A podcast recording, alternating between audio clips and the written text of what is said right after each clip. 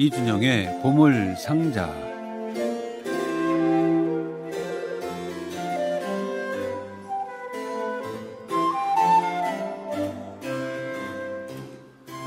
새해에는 뭐 세배를 하거나 또 어르신들께 용돈도 드리고 하는데 뭐 좋죠. 그런데 음악 선물이 그만 못할까요? 그만 못하다고요? 자 오늘 이준영의 보물상자에서 나오는 음악들 이 보물 선물이 어, 세뱃돈보다도 귀한 선물이 되기 바랍니다. 어서 오십시오 이준영 씨. 안녕하십니까? 예. 그 언제나 아름다운 당신에게 그 이준영의 보물상자를 준비하시는데 새해 첫날은 좀 더 심혈을 기울이지 않았을까 하는 생각인데요. 어떠셨어요? 어, 조금 생각은 더 많이 했습니다. 그렇습니까? 예. 어떤 얘기 준비하셨어요? 본래는 어, 새해를 전망하고 뭐 공연 얘기 좀 해볼까 했는데 예. 아직은 어, 좀 불확실한 면이 많고 해서 음. 조금 뒤로 늦추고 네네. 어, 좀 어두운 주제일 수는 있어요 새해 벽두부터 근데 지금 뭐 우리를 지배하는 음, 화두 그렇죠. 네네. 이 팬데믹과 음악 이야기를 좀 함께 나눠볼까 합니다. 팬데믹과 음악이 어떻게 믹스가 될지 위로하시겠다는 말씀인가요? 위로도 있고 예전에 팬데믹 겪었던 음악가들 아, 이야기. 네네네네. 예. 이제 역사 속에 중요 가장 큰 팬데믹이었다면 이제 중세 시대 14세기의 흑사병. 그렇죠. 그리고 20세기 초에 스페인 독감. 1918년? 18년, 예, 19년 이때였죠. 그리고 이제 100년 후 지금의 예, 코로나 19 바이러스인데요. 지금 스페인 독감만큼 그 이상으로 2020년 코로나 19를 염두에 두는 거죠? 그렇겠죠. 물론 역사는 그렇게 기록하겠죠. 네, 이 스페인 독감으로 세상을 떠난 예술가들이 많습니다. 아 그래요. 네, 우리가 알고 있는 유명한 그 구스타프 클림트도 네네. 예, 스페인 독감으로 세상을 그래요? 떠났죠. 음, 또 에곤 화가? 예, 네. 에곤 슐레도 그랬고 음. 프랑스의 시인인 아폴리네르도 네. 스페인 독감으로 세상을 떠났습니다. 음. 어, 오늘 먼저 음악을 들려줄 그 들려드릴 작곡가도 바로 스페인 독감에 걸려서 죽다 살아났는데요. 아 그래요? 예, 바로 세르게 라흐마니노프입니다. 네. 네, 라마이노프는 10월 혁명으로 러시아에 있는 재산을 다 압수당하고 네네. 거의 빈털터리로 이제 핀란드를 거쳐 미국으로 이제 이주하게 되는데 네. 그때 배에서 내리자마자 스페인 독감에 걸렸어요. 아. 그래서 그대로 자리에 누워서 자가격리에 들어갔는데 네네.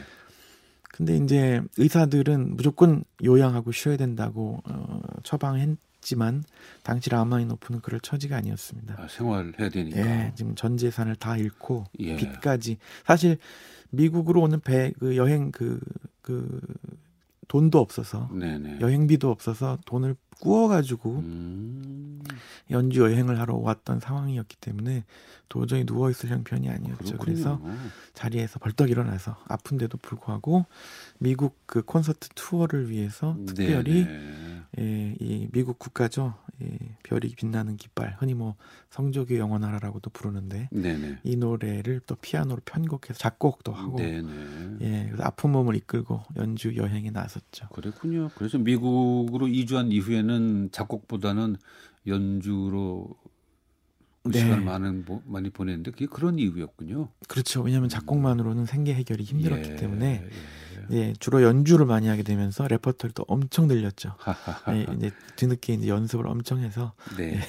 한곡 들어볼까요 오늘? 예, 짧은 곡 두 곡 들려드릴게요. 예, 먼저 프렐류드 D단조인데 이 곡은 라흐마니노프가 바로 10월 혁명을 겪으면서 자신의 어떤 그 어두운 마음을 담아내서 쓴 곡입니다. 그래서 곡상이 좀 어둡습니다. 좀 사후에 발견된 곡이군요. 그렇죠. 예, 자기만 갖고 있다가 네네. 나중에 이제 알려진 곡이고 이어서 유명한 미국 국가의 에, 라마이노프가 바로 이 미국에 왔을 때 에, 스페인 복감에 걸려 누워 있는 상황에서도 연주를 성공적으로 하기 위해서 예. 편곡한 미국 국가 이 두 곡을 연이어 들려드리겠습니다.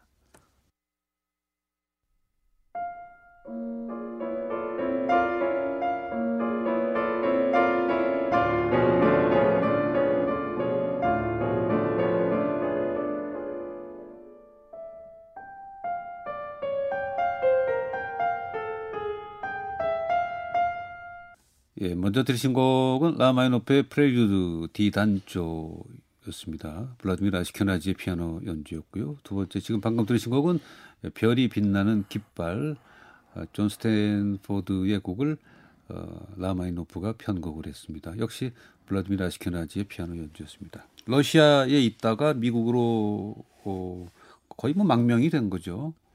처음에는 사실 돈을 벌러 갔는데 네네. 나중에는 아예 눌러 앉게. 그렇게 된 거죠. 예. 미국 국가를 편곡하는 것이 참 애절합니다. 영주권을 좀 빨리 받기 위해서 그런 생각이 네. 드는데 뭐 이, 예. 이 같은 시기에 라흐마니노프만 걸린 게 아니라 예. 스트라빈스키, 아, 벨라 버르톡 이런 작곡가들이 모두 아주 음. 심하게 스페인 독감을 앓았습니다. 네네. 네, 버르, 예. 누구든 걸릴 수는 있어도 네.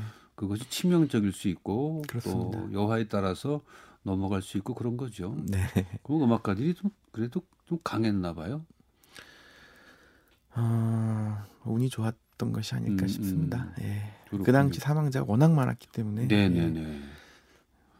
우리나라도 굉장히 많았습니다. 네, 그랬다고 들었어요. 예, 예. 그 당시 역사를 보면 일본을 통해서 들어왔겠죠. 네, 네. 그랬겠죠.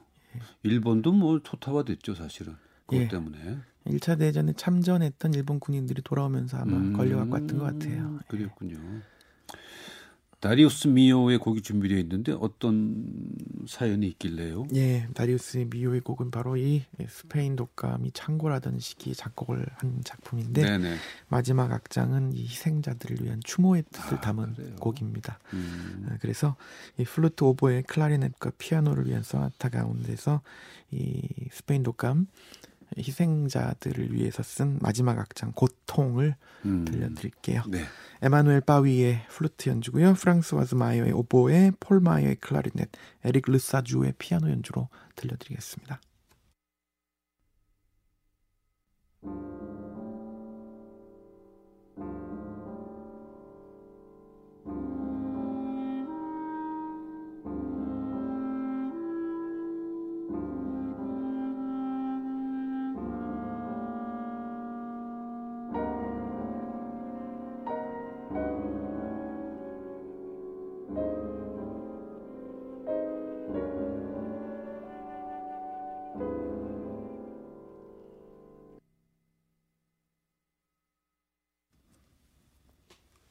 다리우스 미요의 플룻, 오보에 클라리넷과 피아노를 위한 소나타 가운데 네 번째 악장 어, 부제가 고통이라고 어, 붙였군요. 에마누엘 파위의 플룻, 프랑수아 마이어의 오보에, 폴 마이어의 클라리넷, 에릭 르 사주의 피아노 연주였습니다. 조금 그 이런 그 팬데믹 같은 생사를 넘나드는 이런 이런 고통도 이 작곡가에게는 어떤 영감을 주는가 봐요. 작곡가에게 고통은 네, 큰 영감이죠. 뭐 우리에게는 네. 본인에게는 힘들었겠습니다. 네네. 뭐 베토벤이나 뭐 이런 작곡가들의 음악에서 고통을 뭐 뺄 수가 없. 그렇죠. 예. 겠죠. 그런데 클래식 음악을 우리가 주로 얘기하고 있는데 음악 음악으로 봤을 때 유럽은 참 그 전원적이고 평화롭고 아름다운 강이 흐르고 그런데 서양사를 보면 예. 그냥 내내 전쟁통이고 이런 팬데믹이 휩쓸고 죽음의 공포가 네. 음악보다 훨씬 더 컸던 게 아닌가 하는 느낌인데요, 저는. 맞습니다. 근데 뭐 그건 맞는 말씀입니다만 유럽만의 문제는 아니고 뭐 우리나라나 중국을 봐도 마찬가지였던 아, 그렇죠. 것 같아요. 전쟁의 역사죠. 예, 우리나라 역사를 봐도 항상 기근과 싸워야 하는. 네네. 예, 참 그 의식주의 그 근심 걱정에서 벗어난 게 아직도 벗어나지 못한 지역도 있습니다만 예, 예. 하지만 얼마 오래되지 않은 이야기죠. 예. 아 새해 첫날 첫 번째 보물상자 치고는 네. 조금 좀 희망적인 음악을 들려드릴게요. 다음 곡은 에, 바로크 시대 프랑스 작곡가 마르크 앙투안 샤르팡티의 작품입니다. historia라고 해서 이제 오라토리오와 비슷한 개념의 음악인데요. 네. 밀라노의 전염병 에, Pestis Mediolanensis라는 작품입니다. 이 곡은 16세기에 밀라노 이탈리아 밀라노의 페스트 흑사병이 페스트가 이제 도시를 휩쓸었을 때 당시 도시의 대주교였던 유명한 성 까를로 보로메오가 교구장으로서 한편으로는 의료 시스템을 개혁해서 사람들을 네네네. 돕고 또 한편으로는 어, 기도와 헌신, 봉사로 또 기적을 일으켜서 사람들을 치유했다는 그런 이야기를 네네. 담은 좀 희망적인 메시지를 담은 음악입니다. 그렇군요. 예, 에, 이 중에서 어, 첫 합창곡이죠. 처참한 전염병이 밀라노를 휩쓸고 부분을 들려드리겠습니다. 세바스티앙 도세가 이끄는 앙상블 꼬레스봉당스 연주로 들려드릴게요.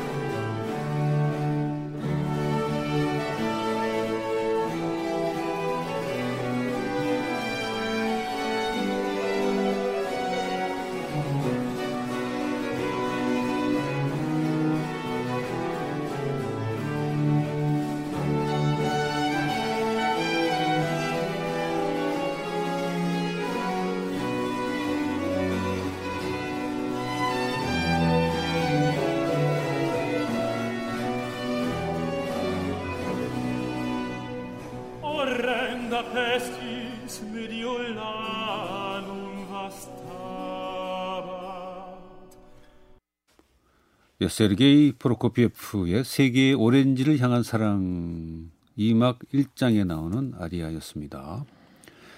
자, 오늘 새해 첫 번째 이준영의 보물상자에서는 조금 무거울 수 있는 주제, 어, 팬데믹과 음악을 함께하고 있는데요. 그러니까 그 생상스의 죽음의 무도 같은 느낌으로 받아들이시면 될 것 같아요. 어두운 주제, 어, 현실적인 주제를 얘기하면서 그 어려운 마음, 힘든 공포로부터 벗어날 수 있는 네. 예, 그런 마음이면 될 것 같은데 뭐 현실은 현실이니까 네. 그래서 세월이 빨리 지나가서 또 이것을 추억할 수 있는 음악을 또 누군가는 쓸 수도 있겠구나 하는 생각을 해요. 저도 그렇게 생각합니다. 네네. 네. 오늘 끝곡은 어떤 곡 끝, 준비하셨어요? 끝곡은 예, 이 스페인 독감에 또 걸렸다가 회복한 또 다른 네네. 작곡가 스트라빈스키입니다. 스트라빈스키가 러시아의 그옛그 우화 동화를 주제로 엮은 병사 이야기라는 아주 뭐 예력적인 작품이에요. 네네. 이 곡을 작곡하고 어, 연주를 하러 연주 아주 소규모 양상물이에요. 음. 연주자들과 함께 스위스로 초연을 하러 갔다가 그곳에서 연주자들이 전부 다 스페인 독감에 걸렸습니다. 아, 네. 그래서 전부 다 호텔에서 격리돼서 누워 있었던 네네. 그 경험을 갖고 있는데 바로 그곡 예, 병사 이야기 가운데서 세계의 춤 탱고 왈츠 렉타임 이 곡을 오늘 마지막 곡으로 들려드릴까 합니다. 예. 자, 이 곡은 광고 후에 애청자 여러분과 듣도록 하겠습니다. 이준영의 보물상자 이준영 씨 고맙습니다. 고맙습니다.